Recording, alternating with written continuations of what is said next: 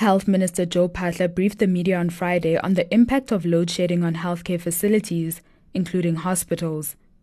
The department has been in discussions with stakeholders, including Eskom, to exempt health facilities from load shedding.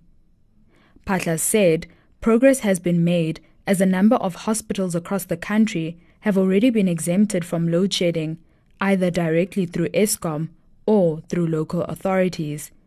In the Gauteng province, Charlotte Maxeke Hospital, Helen Joseph, Steve Biko Academic Hospital, George Mukhari in Ga-Rankuwa, Pretoria West, Tshwane District, which is neighboring on um, Steve Biko Hospital, uh, Mamelodi Hospital, and also Bronkhorstspruit Hospital.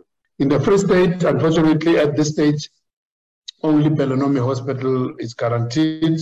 In KwaZulu-Natal, we have uh, Harry Gwala Hospital, the Greys Hospital, uh, Ladysmith Hospital, uh, Prince Mshiyeni in Mlazi, RK Khan, uh, Chatsworth, Inkosi Albert in the eThekwini, McCots also in eThekwini, King Dinuzulu eThekwini, Mandela Children's Hospital, eThekwini, Mahatma Gandhi, eThekwini, Osindisweni Hospital, St. St. Aidan's, uh, also in eThekwini and Osindisweni also in the greater eThekwini area, Addington in eThekwini and Clairwood. So Clairwood Hospital also eThekwini. So as we can see in KZN, it's largely in the eThekwini area. In Limpopo province, the Mankweng Hospital uh, near the University of Limpopo, Lebowakgomo Hospital, uh, Dilokong Hospital in the Tubatse area, and Mecklenburg Hospital also uh, in the Tubatse area. So there are already, I mean, we, for, for instance, in the in the Limpopo, clearly a hospital like uh, the Pietersburg uh, Hospital, which is one of the tertiary hospitals, is also quite key. And uh, again, we want to see all districts um, benefiting from exemption in, in this regard. In the Eastern Cape, uh, Hospital, Elliot uh, Hospital, Livingstone, Port Elizabeth Hospital, and UTNH Hospital. So again, you can see that they're very key uh, um, hospitals in big centers uh, like uh, um, in East London, which which are not yet uh, uh, benefiting. which Cecilia Makiwane Hospital, for instance, a, one of our major hospitals, and, and many others, Nelson Mandela Academic. So there's still a lot of work to be done in the Eastern Cape with Eskom, especially in our rural big uh, med, uh, uh, districts, only, I mean, in the OR Tambo, in, in, in all the districts, there's still a lot of work to be done. In the Western Cape, the hospitals which are benefiting currently, Tygerberg, Groote Schuur, and Red Cross. So it's only in the metro, in the Cape Town metro, where this benefit is, is already being uh, experienced. Northern Cape, um, uh, this, at, at, the current moment, uh, not we have not been given any particular hospitals at this stage which is benefiting.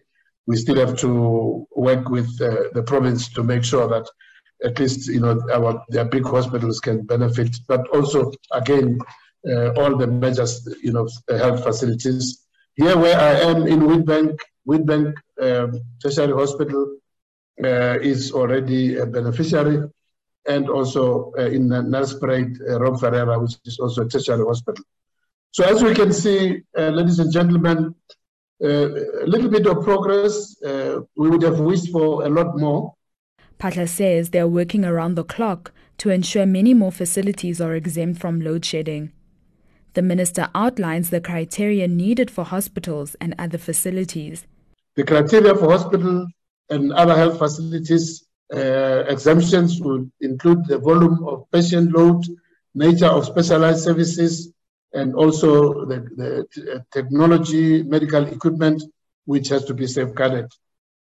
So this will, as you see, will, will prioritize central hospitals, which are very key in uh, referrals of uh, complicated cases and do a lot of life-saving interventions uh, of critically ill patients, uh, regional and district hospitals, but also the 24-hour uh, uh, community health centers and clinics and um, uh, so the the clinics, for instance, which operate only eight hours, will be also catered for, but will not be in the front of the queue because uh, uh, the, if they work during the day, there will be some ways in which they can still be able to operate. And but of course, their, their equipment such as refrigerators have to be protected. Phaahla said they are committed to work with Eskom to implement power alternative lines and to mitigate costs. So, in summary, we appreciate the support and uh, commitment by Eskom to support the exclusion of uh, certain health facilities from load shedding. We want to, uh, finally, we hope that as many as possible, especially our 24-hour services, will actually come on, you know, into this protection. Uh, from our side, we have committed to Eskom that where uh, there's need to be installation of these uh, additional cables and other uh, power alternative uh, lines, uh, we will do our best to make sure that we could will also you know reprioritize and, and find ways to can contribute towards these alternatives. We will work together to mitigate against the cost and again, that's why we, we, we also engaging colleagues in National Treasury because we believe this is a life-saving investment, uh, which we, you know, we have a, a duty uh, to make sure that we, we can do this. For Times Live podcasts, I'm Demi Buzo.